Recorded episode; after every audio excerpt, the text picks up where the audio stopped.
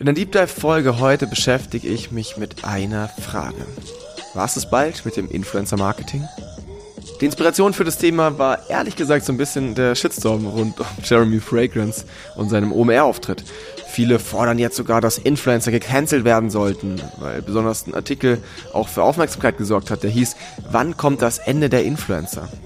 Es gibt aber auch Stimmen, die Jeremy Fragrance Auftritt und die Influencer-Branche verteidigen. Ich will mich deshalb heute damit beschäftigen, ob diese ganze Debatte vielleicht ein Zeichen ist, dass das Ende des Influencer-Marketings wirklich überfällig ist, so wie es der Artikel sagt, beziehungsweise wie sich Brand-Kooperationen dadurch vielleicht verändern werden. Der Newcomers Podcast, das Weekly E-Commerce Update mit Jason Modemann. Zuerst mal will ich das Thema einordnen. Für alle, die nicht auf der OMR waren oder von der ganzen Diskussion rund um Jeremy Fragrance die letzten zwei Wochen gar nichts mitbekommen haben, der Parfüm-Influencer hat auf der OMR in Hamburg vor gut zwei Wochen einen Talk zum Thema Power Baby, wie Jeremy Fragrance das Attention Game gewinnt. Und der Titel passt wirklich perfekt. Mit seinem Auftritt hat er definitiv wieder mal geschafft, für Awareness zu sorgen. Gefühlt in der Hälfte aller LinkedIn-Posts rund um die OMR und in vielen Pressartikeln geht's jetzt um ihn. Der Grund dafür ist sein kompletter Auftritt, der einfach ein bisschen skurril war, wie man ihn halt auch kennt. Aber vor allem ein Satz hat ein riesiges Medienecho ausgelöst. Ich gebe den genauen Wortlaut jetzt mal nicht wieder, aber er hat mehr oder weniger gesagt, dass er jeden Tag fünf Frauen haben könnte und alle Zuschauer verarschen könnte. Es aber nicht macht, weil er ein gutes Mindset hat. Da geht es jetzt auch viel um Kontext, falsches Zitieren und ich möchte auch gar nicht auf die Sexismusdebatte dahinter eingehen. Der Kolumnist der Wirtschaftswoche entschuldigt sich aber zum Beispiel stellvertretend für die ganze Marketingbranche dafür und fordert dem ganzen Influencer-Dasein jetzt ein Ende zu setzen. Ich habe dazu auch mal ein paar LinkedIn-Kommentare rausgesucht, die sich ihm anschließen und nicht nur Jeremy Fragrance kritisieren, sondern die ganze Branche an sich schlecht reden. Es ist echt krass, unter den LinkedIn-Posts zum Thema sind teilweise echt irgendwie tausend Kommentare plus. Ein User sagt zum Beispiel, dass das Ganze eine logische Folge der Influencer ist, wenn man sich anschaut, welche Werte von denen auf Insta, TikTok und Co. vermittelt werden und wie sie dafür von ihren Fans sogar noch angehimmelt werden. Da würden Rollenbilder vermittelt werden, die noch nie so schlimm und sexistisch waren wie jetzt gerade und die trotzdem gefeiert werden. Ein anderer Nutzer sagt, dass man von Influencern halt einfach keinen Inhalt und kein Niveau erwarten sollte und vor allem so klassische Instagrammer schon fast körperlich wehtun. Gleichzeitig gibt es natürlich auch echt viele Leute, die die Branche verteidigen oder die sagen, dass man von Jeremy Fragrance sowas eben erwarten muss. Jeremy ist halt ein Typ, der sein Ding macht und das war nicht das erste Mal, dass er skurrile Aussagen trifft. Er ist ja komplett absurd und das sieht man an seinen Social Media Kanälen. Er postet andauernd wilde Videos und wirkt ja eigentlich immer so, als hätte er gerade eine Line Koks gezogen. Das war ja auch der Aufhänger für die Frage auf der OMR, die überhaupt erstmal zu dem Spruch von ihm geführt hat. Er ist eher schon fast wie ein lebendiges Meme, würde ich sagen. Man denkt beim Anschauen, das kann jetzt ja nicht wahr sein, was er macht, oder? Und genau dafür ist er ja auch bekannt und bei seiner Zielgruppe auch beliebt. Allein auf TikTok folgen ihm über 6 Millionen Follower und diese Polarisation ist auch Teil seiner Erfolgsstrategie. Ein User schreibt zum Beispiel, ich zitiere jetzt hier mal, Ganz ehrlich, alle, die hier jammern, sind doch eigentlich nur neidisch. Neidisch, weil der Typ es schafft, mit seinem Content das x-fach an Reichweite zu erzeugen und ihr alle selber in eurer LinkedIn-Bubble lebt und gar nicht mehr wisst, was eure Kunden von morgen wollen. Zitat Ende. Es ist ganz spannend, dass sich da so zwei Lager erkennen lassen. Viele, die Jeremy hier kritisieren, gehören entweder eher zur Generation Y, also den Babyboomern, oder fanden ihn als Person sowieso schon strange. Und dann gibt's ja diese junge Zielgruppe, die ihn einfach feiert. Zusätzlich zu der ganzen medialen Aufmerksamkeit gab's auch Reaktionen von Unternehmen, die mit Jeremy Fragrance zusammengearbeitet haben. Zum Beispiel von Aldi Nord. Das Unternehmen hatte ja Anfang des Jahres eine Kooperation mit ihm und da diesen Backfrisch Werbespot veröffentlicht, der mega viral ging. Ich habe dazu damals auch eine Kolumne bei W&V veröffentlicht, weil das einfach so eine absurde Ad war, wie er da so oberkörperfrei am Stand steht und für das Aldi-Brot wirbt. Auf jeden Fall hat sich Aldi Nord jetzt neulich von Jeremy Fragrance distanziert, weil das Unternehmen auf gar keinen Fall mit seinen Aussagen in Verbindung gebracht werden will. Und es ist natürlich auch nicht das erste Mal, dass sowas passiert. Als letztes Jahr das ZDF-Magazin Royal über den Maskenbetrug von Finn Kliman berichtet hat, ist genau dasselbe passiert. Der Heimwerker-Influencer hatte viele Kooperationen zum Beispiel mit der Baumarktkette Tom, dem Getränkehersteller Behrensen oder der Hilfsorganisation Viva Con Aqua. Und alle Unternehmen haben die Zusammenarbeit gekündigt und sich von ihm distanziert, als der Skandal öffentlich wurde. Ein letztes Beispiel habe ich noch. Michael Wendler, und jetzt wird es natürlich ganz extrem, für alle, die ihn nicht kennen, das ist ein Schlagersänger, der auch in Shows wie Dschungelcamp und Co. mitgemacht hat. Der hatte damals auch eine Kooperation mit Kaufland abgeschlossen und der Spot lief genau einen Tag lang und dann hat er sich in seiner Insta-Story als Corona-Leugner äh, geäußert und hat komisches Zeug gefaselt. Kaufland hat daraufhin dann die Kooperation sofort beendet und den Werbespot offline genommen. Und er hatte eigentlich auch noch einen Deal als neuer DSDS-Juror. Das hat RTL auch sofort abgesagt und die Doku auf RTL 2 fand auch nicht statt. Wenn du dir als Unternehmen so einen Influencer als Partner aussuchst und dann merkst, dass seine Verhaltensweisen immer absurder werden und es immer mehr ins extrem Seltsame abdriftet, dann muss man halt auch die Reißleine ziehen und mit den Konsequenzen leben. Und natürlich ist es sinnvoll, klar Grenzen zu ziehen bei Themen wie Antisemitismus, Rassismus, Sexismus und so weiter. Auch wenn man dadurch einen mega hohen finanziellen Schaden hat, wie bei dem Beispiel von Adidas und Kanye West zum Beispiel. Adidas hatte ja auch jahrelang Erfolg mit der Kooperation, bis sich Kanye dann antisemitisch geäußert hat. Adidas hat sich natürlich von Kanye West getrennt und deshalb liegen gerade Sportschuhe im Wert von 1,2 Milliarden Euro rum. Und das Unternehmen muss überlegen, wie es jetzt damit umgeht, weil die Yeezys automatisch mit Antisemitismus in Verbindung gebracht werden. Die Beispiele häufen sich und zeigen ja schon irgendwie, dass Influencer-Kooperationen für Unternehmen schon auch ein gewisses Risiko darstellen und im Worst Case einen Image-Schaden bringen können. Gerade wenn man sich Influencer ins Boot holt, die gerade auch wegen ihrer polarisierenden Art extrem erfolgreich sind. Aber bedeutet das jetzt das Ende des Influencer-Marketings, wie es der Autor von der Wirtschaftswoche, der Thomas Koch, sich eben wünscht? In meinen Augen ein klares Nein. Die Diskussion darum kommt immer wieder mal hoch. Und es ist ja auch nicht so, dass Influencer ein komplett neues Phänomen sind. Also bevor es diese offizielle Bezeichnung Influencer gab, gab es halt einfach auch Influencer. Die nannte man dann halt Werbepartner oder so. Eigentlich gibt es die schon immer und gehören zum Marketing einfach dazu. Es gibt jetzt halt nur einen Namen dafür, wenn sie aus dem Social Media Bereich aufsteigen, statt auf andere Weise prominent werden. Und das Ganze hat sich immer mehr weiterentwickelt und professionalisiert, das muss man auch sagen. Neben klassischen Influencern werden auch immer mehr Prominente zu Influencern. Dann gibt es Mikroinfluencer, Corporate Influencer und so weiter. Man sieht ja jetzt schon, die Zielgruppe wächst mit den Influencern mit. Für Leute in meinem Alter ist es halt völlig normal, auf Social Media unterwegs zu sein und solchen Leuten zu folgen. Ich finde, ein klares Zeichen dafür, dass Influencer und Creator einfach eine große Rolle für Brands und das Marketing spielen, ist auch die Präsenz auf der OMR. Und da sind wir wieder zurück beim Thema.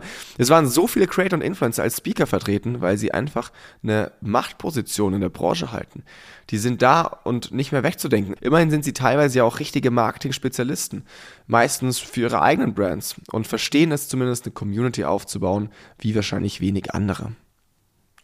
Selbst in den Nischenindustrien wird die Nachfrage immer höher. Auf der OMR waren zum Beispiel viele traditionelle Unternehmen aus dem Bereich Handwerk, Großhandel oder Medizin, die mit Creatern zusammenarbeiten wollen und sich dadurch modernisieren und auch eine neue Zielgruppe erreichen wollen. Und wenn man sich jetzt mal fragt, warum da so viele Influencer auf der OMR rumgetanzt sind, ich will es euch sagen, die OMR ist mittlerweile einfach an der Größe angelangt, wo sie noch mehr in die Masse gehen muss, wo die Kommunikation noch massentauglicher werden muss. Und da sind natürlich Influencer die perfekte Wahl im Marketing. Wenn du es sonst nicht mehr schaffst, genügend Besucher irgendwie anzuziehen, dann gehst du natürlich in die Masse und über Influencer erreichst du halt in Deutschland so ziemlich jeden, der irgendwie auf Social Media aktiv ist. Und nur weil ein Jeremy jetzt natürlich super kontrovers ist, heißt es ja nicht, dass Influencer generell keine Daseinsberechtigung mehr haben. Also wieso schließt man da vom einen aufs andere? Es gibt ja genug andere, die sinnstiftende Influencer sind. Viele nutzen ihre Reichweite auch für gute Zwecke oder widmen sich ganz bestimmten gesellschaftlichen Themen. Auch hier bei der OMR zum Beispiel eine Luisa Neubauer, die da auf der Bühne steht und super praktische Beispiele gibt, wie man jetzt gegen den Klimawandel vorgehen sollte als Arbeitnehmer. Ich hatte Gänsehaut beim Anschauen und finde, das ist das perfekte Gegenbeispiel dafür, dass eben nicht alle so sind wie ein Jeremy. Ein bekanntes Beispiel dafür ist zum Beispiel auch Diana zur Löwen. Eigentlich war sie Mode- und Beauty-Content-Creatorin. Seit ein paar Jahren beschäftigt sie sich aber mit tiefergreifenden Sachen, wie zum Beispiel Feminismus, Politik oder Finanztipps. Die hat mir, by the way, auch schon hier im Podcast. Gerne mal reinhören. Oder Riccardo Simonetti macht sich auch für Themen wie Gleichberechtigung und Toleranz stark. Er ist zum Beispiel auch ein gutes Beispiel, dass Influencer ihre Reichweite für Gutes einsetzen und einen Purpose verfolgen.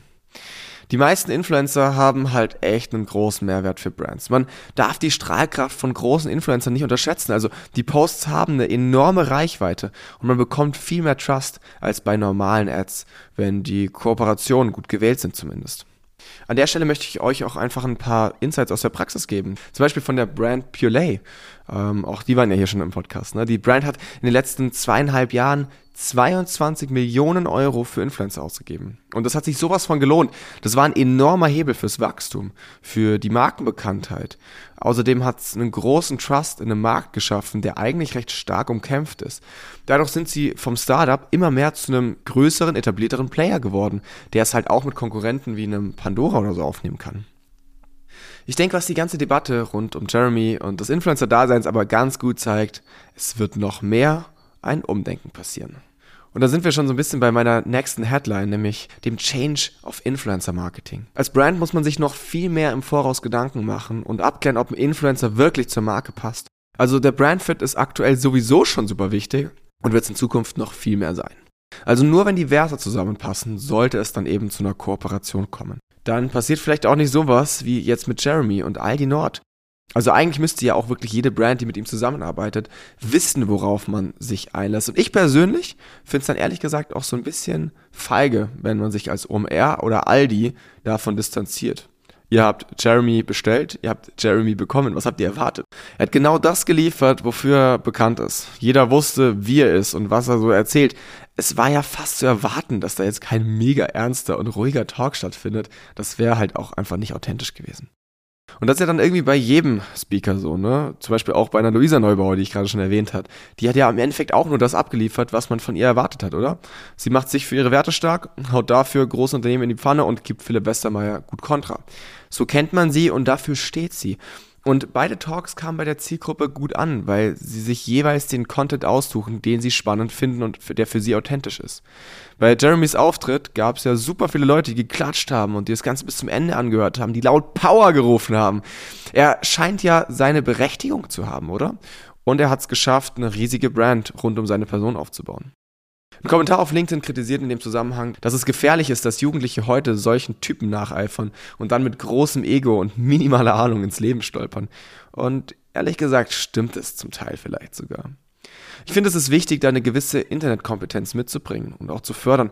Man sollte zum einen nicht alles auf die Goldwaage legen, ja, aber zum anderen auch hinterfragen. Was kann und was sollte ich ernst nehmen? Was ist einfach nur schwachsinnig und was Unterhaltung? Und genauso müssen auch Brands und Marketer eine gewisse Kompetenz mitbringen und auch selektieren können, welche Influencer und Creator gut für das eigene Image sind. Unternehmen müssen prüfen, ob die Collabs ein echtes Match sind, also ob die Werte zusammenpassen und ob der Tone of Voice passt. In Zukunft muss hier aber vielleicht auch noch mehr Zeit in die Abwägung möglicher Risiken investiert werden, weil dass ein auffälliger Influencer vielleicht auch gerade während der eigenen Kampagne auffällt, sollte als Möglichkeit berücksichtigt werden. Und wenn man dann ein Match gefunden hat, dann macht es auch Sinn, langfristige Kooperationen einzugehen und in ein starkes Bonding zu investieren. Der Trend geht eh viel mehr Richtung langfristigen Partnerschaften und viele Brands, auch jetzt bei uns im Portfolio, sind bei der Auswahl der passenden Influencer eher spitz. Das heißt, sie suchen sich jemanden aus der Nische, der perfekt passt und wo man genau die richtige Zielgruppe erreicht. Und Brands bringen dann auch mehr Vertrauen entgegen, weil für Influencer Marketing gilt im Prinzip das Gleiche wie für jede Partnerschaft. Je länger eine Beziehung hält, desto besser stellen sich beide Partner aufeinander ein. Und desto besser funktioniert auch das Zusammenspiel. Im Fall vom Influencer-Marketing bedeutet das dann, dass der Influencer dann in der Regel auch viel mehr Freiraum in der Content-Erstellung bekommt, weil Unternehmen wissen, was sie erwarten können und darauf vertrauen können, dass das Endergebnis ihren Vorstellungen entspricht. Und kreativer Freiraum ist einfach super wichtig, damit das Ganze auch authentisch wirkt. Es ist vielleicht immer ein bisschen Risiko dabei, weil man nie weiß, was in den Köpfen der Influencer vorgeht. Aber in den meisten Fällen geht ja alles gut und sie sind ein riesiger Mehrwert fürs Unternehmen. Aber fest steht auf jeden Fall, die Ära des Influencer-Marketings wird wohl noch lange nicht zu Ende sein. Ich denke aber, dass solche Debatten wie die gerade eben jetzt auch zeigen, dass sich die Branche gerade definitiv weiterentwickelt. Und dass es für Brands am Ende wichtig sein wird, differenziert heranzugehen und zu selektieren, wen man für seine Kooperationen auswählt. Was natürlich immer geht, sind UGC oder Corporate Influencer als Alternativen bzw. als Ergänzung. Dann kann man auch aus den eigenen Reihen heraus authentisch und präsent sein. Der Newcomers Podcast. Das Weekly E-Commerce Update mit Jason Modemann. Jeden Mittwoch. Überall, wo es Podcasts gibt.